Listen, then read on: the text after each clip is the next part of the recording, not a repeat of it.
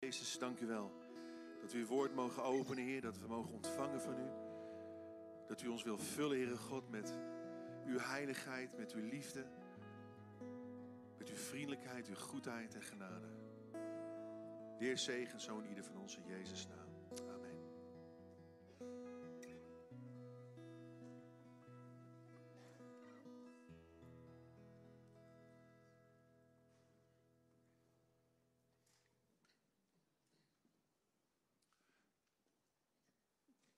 Ja, goeie. Morgen nogmaals ook thuis, de mensen die thuis kijken of in Heerenveen, CLC Heerenveen. Geweldig dat jullie eh, zijn aangesloten bij deze dienst. En we zijn bezig met een serie over het onderwerp genade. Grace Amazing. Vorige week hebben we gezien dat de wonderbaarlijke genade die God geeft... in zijn genadegaven, de geestelijke gaven... Uh, doorgegeven moeten worden. En dat Gods genade, dat betekent zijn onverdiende gunst, ons tot rentmeesters maakt tot zegen van anderen. Tot rentmeesters maakt. Maar genade kan ook geblokkeerd worden. Genade kan ook in zekere zin tegengewerkt of tegengehouden worden. Grace amazing kan ook grace annoying zijn. En daar gaan we het vanmorgen over hebben, daar gaan we over praten. Daar gaan we op inzoomen. En ik heb het thema genoemd genadekillers. Hoe identificeer, hoe herken je genadekillers in je leven of in dat van anderen. Maar we hebben tijdens het WK natuurlijk een aantal penalty killers gezien. En ja, of je nou van voetbal houdt of niet, je ontkomt er niet aan. Het is een, een, een, een global happening, een hele heel wereld gebeuren. Um, ik zelf ben, ja, ik hou wel van voetbal, maar ik, ik, ja, ik heb er verder niet echt veel mee. Ik hou het niet, in, in, niet bij, ik hou het niet in de gaten. Uh, wie, wanneer, welke club tegen wie moet spelen. Um, dat interesseert me eigenlijk niet zoveel. Maar tijdens het, uh, ja, een, een, WK of een EK, daar komen er toch wel wat gevoelens los. En dan vind ik het toch wel interessant om dat af en toe even te volgen. En we hebben dus uh, gezien wat een penalty killer kan doen. Een penalty killer, dat is dus een keeper die bij de penalties bijna elke bal tegenhoudt. Heel fijn voor natuurlijk de club waar die voor keept, maar heel vervelend voor de tegenpartij. Zo schreef de keeper van Marokko deze week geschiedenis door alle penalties van de Spanjaarden tegen te houden, te stoppen. En zijn team zodoende in de kwartfinale te plaatsen. Een penalty killer weerhoudt dus het land van de tegenpartij om door te gaan in een WK of een EK of wat dan ook. Maar het berooft vooral de feestvreugde die het zou hebben bij een overwinning. Als het gaat om de andere kant, als het gaat om het andere land. En ik weet niet hoe het bij jullie thuis ging vrijdagavond. maar, uh, ja goed, toen Nederland uiteindelijk 2-2 maakt, bij ons ging het als volgt aan toe. Koop mij een spullen. U! Nederland hangt aan een zijden draadje, maar... Maar koop mij, maakt niet uit. Schiet hem erin. Schiet hem er gewoon in, jongens. Kom Kom op dan. Ja, koopmijners. Ah, nee, Veel te vroeg aanloop, zie ik al. Koopmijners, leg af. Ja,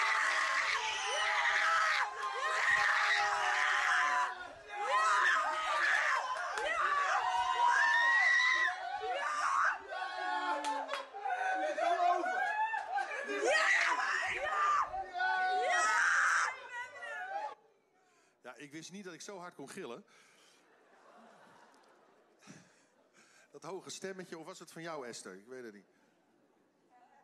Een van onze dochters die nam het op. Ik wist het niet. Ik had niet in de gaten, maar goed. Die vreugde was echter van korte duur. Want bij de penalties kwamen we de penaltykiller van Argentinië tegen. Dus de vreugde en de feeststemming zat meteen in de mineur. Wat een domper, of niet?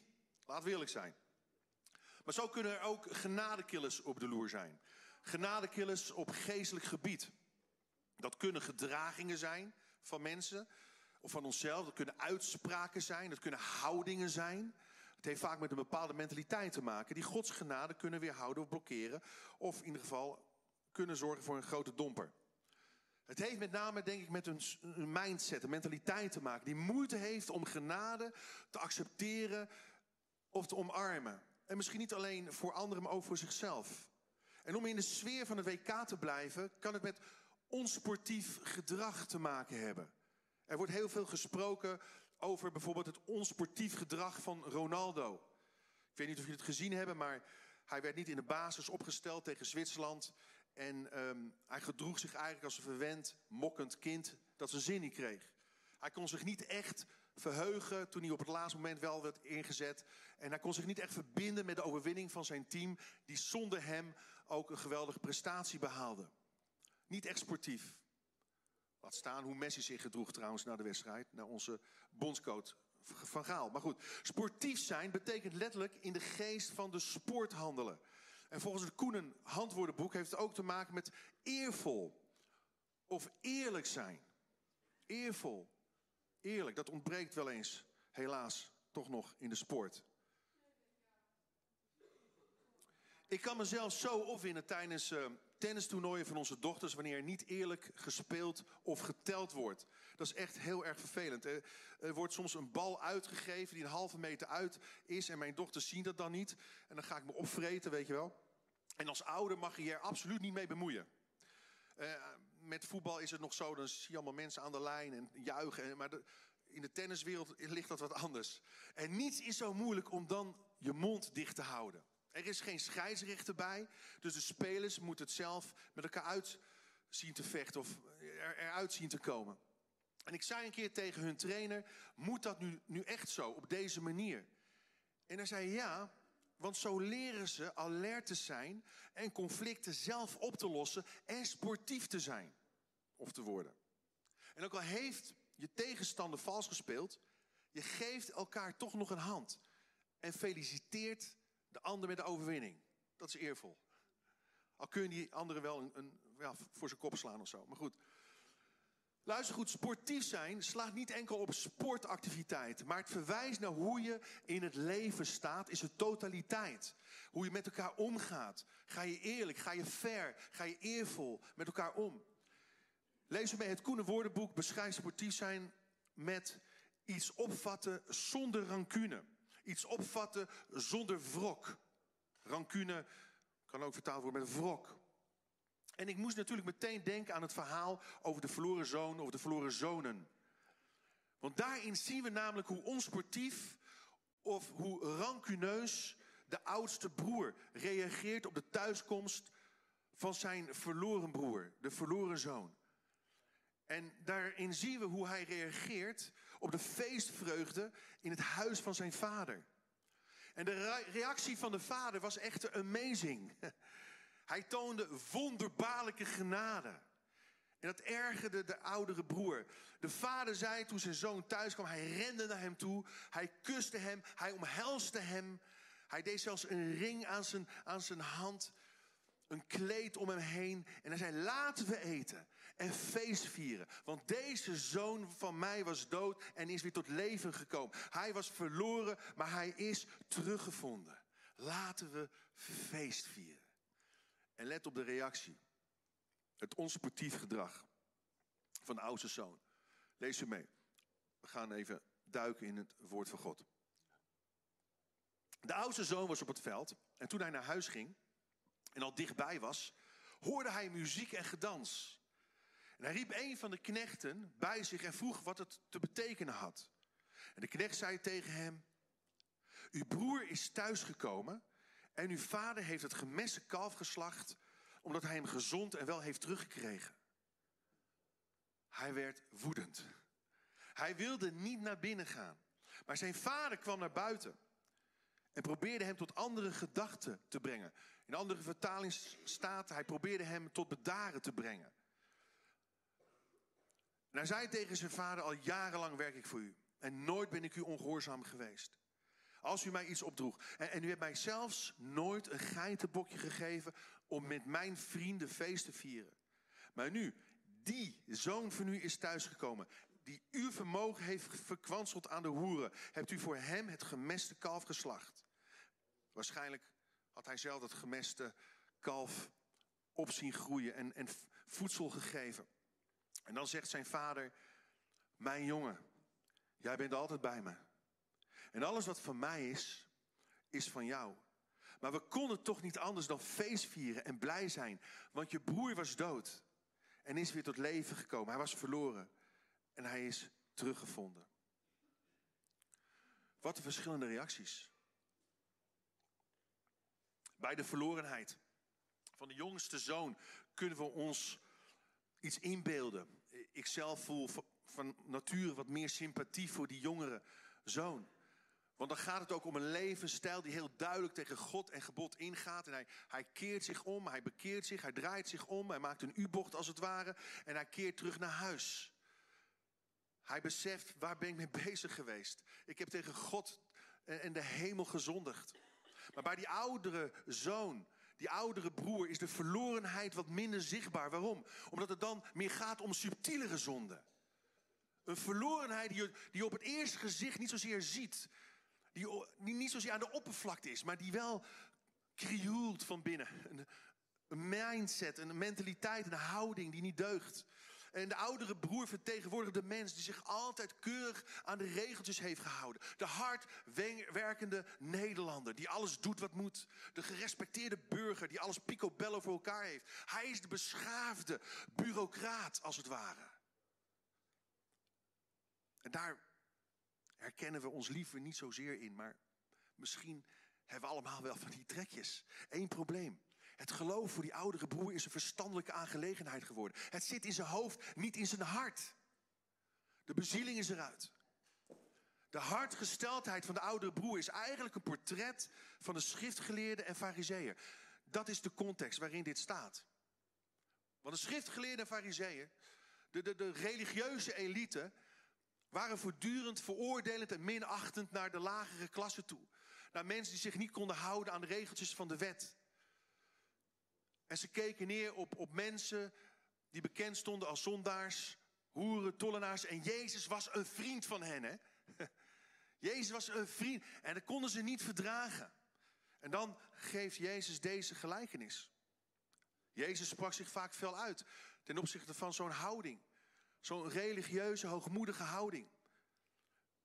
Matthäus 23, vers 27, lees mee. Wee jullie, schriftgeleerden en fariseeërs, huigelaars, toneelspelers, jullie lijken op wit gesplijzerde graven, die er van buiten wel vrij uitzien, maar vol liggen met doodsbeenderen en andere onreinheden.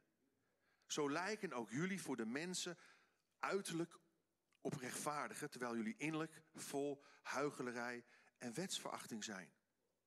Nu dan, hoe identificeer je genadekillers? Allereerst in je eigen hart, in je eigen leven. Hoe kan amazing grace nou veranderen in annoying grace? Wonderbaarlijke genade wordt dan als ergerlijk ervaren. En we zien het helaas soms ook heel subtiel in de kerk gebeuren. Nieuwe mensen krijgen meer aandacht. Terwijl ik al jaren meeloop. Ik verdien een stem. Ik heb recht op een stem in de kerk. Ik verdien een plek op het podium. Ik verdien die functie. Ik verdien een feestje. Welke genade, killers, maken een mens geestelijk gezien onsportief? Ik noem er drie. Wanneer er sprake is allereerst van eigendunkelijke godsdienst. Eigendunkelijke godsdienst. Paulus heeft het er ook over in Colossense, hoofdstuk 2. Pas op voor mensen die voortdurend rondgaan zeggen: dit kan niet, dat mag niet. En dan gaat het om uiterlijkheden. Het gaat, het gaat niet om, om morele principes. Het gaat om uiterlijke godsdienst, eigendunkelijke godsdienst. En mensen voelen zich verheven boven anderen. Eigendunk. Weet je wat mij opvalt? Is dat hij er zomaar van uitging dat zijn jongere broer al zijn geld aan de hoeren had uitgegeven. Iets wat hij zelf nooit gedaan had, maar misschien wel stiekem naar verlangde. Hij veroordeelde zijn broer om iets waar hij waarschijnlijk zelf wel van droomde. Want wie had gezegd in het verhaal dat de jongste broer een hoerenloper was? Niemand toch? Er staat wel dat hij zijn vermogen in een leven van overdaad verkwiste. Het is misschien wel heel goed mogelijk, maar het staat er niet. Dus met andere woorden, hij nam geen moeite om even te kijken naar de innerlijke verandering die had plaatsgevonden in het leven van zijn broer. Hij had zijn oordeel of zijn vooroordeel al klaar liggen. Ik heb altijd gedaan wat u van mij vroeg, vader. En voor mij is er geen feest. Ik heb het niet met mijn vrienden kunnen doen. En hij voelt zich eigenlijk verongelijkt. En is daardoor ontoegankelijk geworden voor Gods genade. Voor amazing grace. Ik heb deze tekst vaker voorgelezen, maar ik, lees hem nog een keer voor. Want je ziet het zo vaak in kerken plaatsvinden, in, in gezinnen, in relaties, op de werkvloer, spreuken 18 vers 19. Een verongelijkte broer is ontoegankelijker dan een vesting. Ruzie is als de vergrendelde poort van een burcht en je komt niet verder. Hij kwam niet naar binnen. Hij, ging niet, hij kon het niet verdragen, hij kon niet het feest ingaan. Hij kon niet dankbaar zijn. Hij kon het niet waarderen wat er allemaal gebeurde, wat de vader had gedaan. Hij kon, hij kon alleen maar zijn minachting uitspreken. Gekrenkt in zijn eigen dunk, zijn eigen gerechtigheid, vulde hij in wat hij misschien zelf wel gedaan zou willen hebben. Weet je, als je de dingen van een ander invult, geef je geen ruimte aan vergeving en verandering. Het koesteren van allerlei vooroordelen maakt je dus onsportief. En weet je, er zijn heel veel oudste zonen en dochters die verloren zijn. Hoezeer ze ook thuis lijken te wonen. Maar ze zijn ondertussen vervreemd van de genade van de Vader. Een verlorenheid dat gekenmerkt wordt door oordelen en veroordelen. Door boosheid en wrok. Door bitterheid en jaloezie. Dat zo schadelijk is voor de mentale gezondheid van de mens. Dus ander, anders gezegd, onderzoek eerst de feiten. En de condities van je eigen hart. Voordat je een oordeel uitspreekt. Welke genadekillers maken nog meer een mens onsportief? Ten tweede, wanneer er sprake is van afstandelijke arrogantie. Afstandelijke arrogantie. Arrogantie doet je verbeelden dat je eigenlijk meer bent dan je in feite bent. Dat je meer weet dan je in feite weet. Dat je het al bereikt hebt of al volmaakt, al, al, dat je al volmaakt bent. De fariseeërs, zij straalden arrogantie uit. Want zij wisten het allemaal zo goed. Ze hadden de kennis. En ze keken vanuit hun gewaande hoogte neer op mensen die door Jezus aanvaard en vergeven werden. En Jezus zei dit in Matthäus 23, vers 23. Wee jullie. Opnieuw wee, wee jullie. Schriftgeleerde fariseer huigelaar. Jullie geven tienden van munt, dillen en komijn. Maar voor onachtzame wat in de wet zwaarder weegt. Recht, barmhartigheid en trouw. Terwijl men het eens zou moeten doen. Prima dat je dat doet, die tiende geven. Maar zonder het andere na te laten. Afstandelijkheid. Weet je, religie is, is een systeem dat berust op goede werken alleen. Het is niet zo dat goede werken. Nee, juist niet. We zijn geroepen om goede werken te doen, waardoor de mensen God de Vader zullen gaan verheerlijken. Maar als het alleen maar berust op goede werken doen, om iets te kunnen verdienen, om iets te kunnen zijn, dan gaat fout. Je kunt wel kerkelijk zijn, maar dat is niet waar het God de Vader om gaat. Het ging niet zozeer om de dingen die die fariseeërs wel deden, maar om wat ze niet deden. Dat veroorzaakte de kloof tussen hen en Jezus. De Latijnse betekenis arrogare van arrogantie is iets als zijn eigendom eisen. Aanmatigend zijn. Hoogmoedig. Deze houding is kenmerkend voor de oudere broer.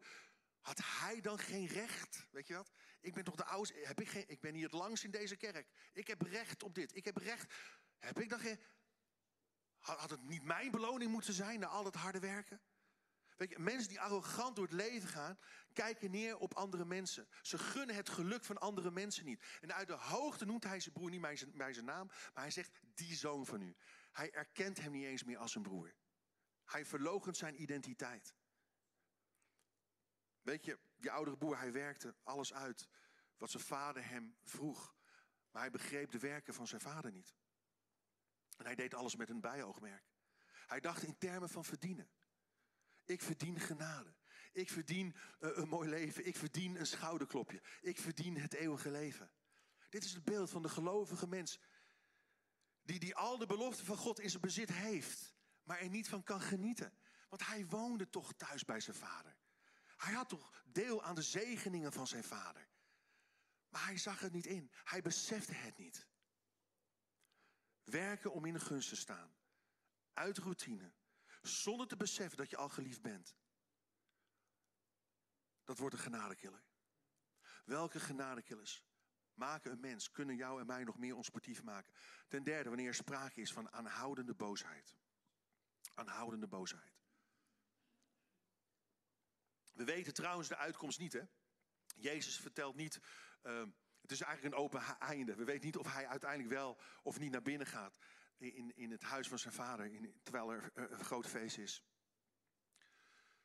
We weten het niet. Ik ga het dus ook niet invullen, maar het opvallende is dat in het licht van Gods genade, in het licht van Gods reddende liefde, de boosheid en de wrok van mensen altijd naar boven komt drijven.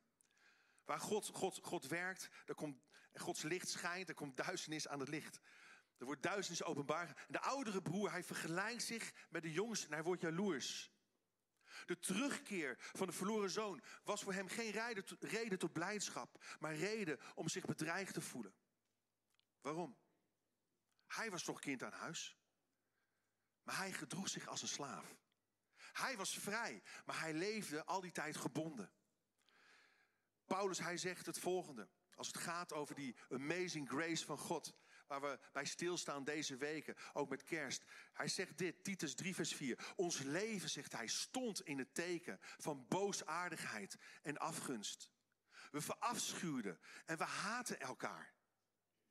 Maar toen zijn de goedheid en mensenliefde van God onze redder openbaar geworden. En heeft hij ons gered. Niet vanwege onze rechtvaardige daden, maar uit barmhartigheid. Zo zijn wij door zijn genade rechtvaardig verklaard. En krijgen we deel in het eeuwige leven waarop onze hoop gericht is. Ja, naar buiten toe was de oudste zoon vlekkeloos. Zonder fouten. Maar geconfronteerd met de vreugde van een nieuw, veranderd leven, braken er duistere krachten in hem los, die aan de oppervlakte tot uitbarsting kwamen. Wie had verwacht dat hij zo zou reageren? Zes jaar geleden zijn we met onze hele familie in het kader van de verjaardag van mijn vader, die toen 4 of 85 jaar werd, zijn we naar ehm, Sint-Petersburg gegaan. En ik wil een paar foto's laten zien. Allereerst, we zijn, toen kon je nog naar Rusland gaan. Eh, maar toen zijn we naar Sint-Petersburg gegaan, naar de Hermitage. Dat is een museum, daar, daar liggen de grootste schatten en kunstwerken ter wereld. Dat is onvoorstelbaar. En je ziet ook wat een rij mensen daar elke dag weer voor stond. Voor de Hermitage. Maar er was één schilderij, in het bijzonder, dat ik heel erg graag wilde zien. En we kennen allemaal het boek wel van Henry Nouwen, Eindelijk Thuis. En het is het schilderij van de Rembrandt. En ik heb deze foto, het is echt het schilderij van Rembrandt. Heb ik in levende lijven gezien. En ehm, ja, je denkt misschien wat een lelijke foto heb je gemaakt. Maar het kon niet anders. Ik moest echt eh, nou, omhoog springen bijna. Want er waren zoveel mensen, zoveel hoofden die voor mij stonden. Dus ik heb toch nog iets eh, gepoogd om dat in kaart te brengen. En als je goed ziet dat licht over de vader en die zoon die terugkomt. En dan zie je de oudere broer. En misschien kunnen we de volgende foto bekijken die daar wat terughoudend, afkerig tegenover staat. En als je goed kijkt, dan zie je nu plots een man. Hij heeft het prachtig voor elkaar. Een mooi gewaad. Maar je ziet een mens die trots, onsympathiek en zelfzuchtig is. Al die tijd zat deze persoon diep in hem weggestopt, gecamoufleerd met vrome praatjes misschien. En er kwam een diepe klacht uit zijn hart, een klacht die op zoveel verschillende manieren tot uiting kan komen, ook in jouw en mijn leven. Ja, maar ik deed zo mijn best. Ik werkte zo lang en hard. Toch heb ik niet ontvangen wat anderen zo makkelijk lijken te krijgen. Waarom bedanken mensen mij niet? Waarom zoeken mensen mij niet op? Waarom nodigen ze mij niet uit?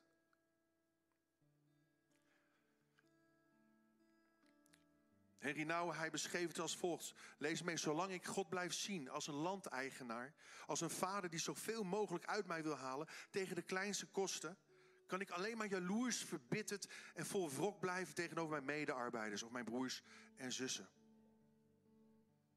Weet je, boosheid als uiting van verbittering doet je altijd buiten in de kou staan. Je kunt niet genieten van Gods tegenwoordigheid, van het feest van genade wat plaatsvindt in het leven van anderen. En zijn innerlijk beklag verlamde hem. Hij bleef buiten staan, omdat hij emotioneel gezien en geestelijk gezien al buiten stond. Als we een bittere wortel koesteren, kunnen we nooit ten volle in relatie met God en andere mensen staan. Want we worden terughoudend, we worden cynisch. Aanhoudende boosheid is een genadekiller. Terwijl de vader roept, kind, je bent altijd bij mij. En alles wat van mij is, is van jou. Open je ogen voor de rijkdom die je hebt ontvangen. Die aanwezig is, binnen bereik is. Die rijkdom bestaat uit een onbeperkt deelgenootschap. Al het mijne is het uwe. Toch leefde hij niet als zoon, maar als knecht. En daarom voelde hij zich misschien wel minderwaardig, onzekerd, bedreigd, over het hoofd gezien. Alsof er niet met hem gerekend werd. Weet je, ik moet denken aan de woorden van Paulus, aan de gemeente te Efeze. Lieve mensen, lieve gemeente, gelovigen. Als je nog niet gelovig bent, dan hoop ik dat dit ook jouw deel mag gaan worden. Maar dat zegt Paulus. In Efeze 1, vers 18 mogen uw hart verlicht worden, zodat u zult zien waarop u hopen mag, nu hij u geroepen heeft. Hoe rijk de glorie, de luister is van de erfenis die de heiligen van hem ontvangen. Hoe overweldigend groot de krachtige werking van Gods macht is voor ons die geloven. Open je ogen. Hij bidt om verlichte ogen van ons hart. Genade en rancune kunnen echter niet samengaan. Verbittering verbreekt verbondenheid. Alles wordt verdacht, alles wordt veracht. Achter alles ga je iets zoeken. Alles leg je onder vergrootglas. Elke opmerking vraagt om een analyse. Elk gebaar moet getaxeerd worden. Henry Nouwen, hij noemt dat in zijn boek de pathologie van de duisternis. Een moeilijk woord, pathologie. Dat zijn wetenschappers die, die ziektekiemen proberen te ontleden, te onderzoeken. Die focussen zich op, op dat wat afwijkt. Waar ligt je focus op? De pathologie van de duisternis. Je zoekt naar fouten en gebreken bij de ander. En weet je, fouten zie je dik als de liefde dun is. En de vraag is dan, ja, maar hield de vader dan meer van zijn jongere broer dan van hem? Nee. Nee. Want als het aan de vader had gelegen, dan was er al lang een feest ook voor hem geweest. Maar hij had er nooit om gevraagd. Vraag en je ontvangt. God rent naar mensen toe die zich kapot hebben geleefd. Of je leeft je kapot in openlijke zonde, of je leeft je kapot in religie. Toch stapt de vader naar buiten om hem te laten delen in de vreugde. De vreugde van genade. En de vraag is, is de oudste zoon bereid om af te rekenen met de genadekillers in zijn hart? Zijn wij bereid om af te rekenen met genadekillers in ons hart? En stappen we in het licht? Genade is niet berekenend. Want de liefde, zegt Paulus, laat zich niet boos maken en rekent het kwaad niet aan. Met andere woorden, ze houdt geen scorelijstje bij. Zo met allemaal aantekenen. Dit is goed, dit is fout, dit is goed. Misschien strijd je met die jongere broer in je hart. De rebel die geen rekening met God wil houden. Misschien strijd je met die oudere broer in je hart. Die zich boven anderen verheft. Maar de vraag vandaag voor ieder van ons is: ben je bereid om in Gods licht te stappen? Om die amazing grace, als het ware, te omarmen. En in te ademen en uit te ademen. Ben je bereid om je trots op te geven? Ben je bereid om uit je slachtofferrol te stappen? Een open vraag. Zullen we onze hoofden buigen, onze ogen sluiten? En misschien zijn er stemmen in je gedachten, stemmen in je hoofd Waarmee je jezelf afwijst. Waarmee je jezelf naar beneden haalt of veroordeelt. Dat je misschien niet belangrijk genoeg bent. Dat God niet geïnteresseerd is in je. Maar die stemmen, die mag je verwerpen in de naam van Jezus op dit moment. God wil jou omhelzen. Net als die verloren zoon. En hij wilde die oudere broer ook omhelzen. Maar hij bleef buiten staan. Weet je waar het om gaat? Is dat de vader je thuis wil hebben. In armen van zijn eeuwige liefde. En ik wil heel eenvoudig vragen. Of je nou thuis zit, of hier bent, of in Heerenveen. Als jij zegt, ja, hey, ik, herken bepaalde trekjes van die oudere broer. En dat belemmert mij om, om ten volle in het leven te stappen dat God voor mij heeft. Dat belemmert me om ten volle misschien relaties aan te gaan. Want ik blijf cynisch, ik blijf terughouden, ik blijf argwanend. Als jij degene bent die dat zo ervaart, stap dan in het licht en maak die keuze nu, op dit moment, in je hart. Zeg, Heere Jezus, ik wil uw genade ontvangen. En ik wil vanuit uw genade gaan leven. Niet omdat ik het verdien, maar Heer, omdat u mij roept. U roept mij tot een hoger leven, tot een hoger plan. Heer, dank u Jezus dat u mijn zonde vergeeft. Heer, dank u God dat u mij omarmt met armen van eeuwige liefde. En als je dat hebt gedaan en, en ja, je, wil, je wil verder gaan, dan mag je dat ook aangeven op een kaartje voor je stoel. Er zijn ook dank- en gebedskaarten. Je mag ons een appje, een mailtje sturen. Je mag zo naar de etagères toe. Zijn mensen ook die voor je kunnen bidden. Misschien zijn er andere noden. Maar maak gebruik van dat moment om te laten bidden voor je. Dat de genade van God alle boosheid mag omdraaien en omkeren. Tot een leven van goedheid. Een leven van vriendelijkheid. Een leven van gunst. In Jezus' naam. Amen. Zullen we gaan staan, lieve mensen? En God aanbidden.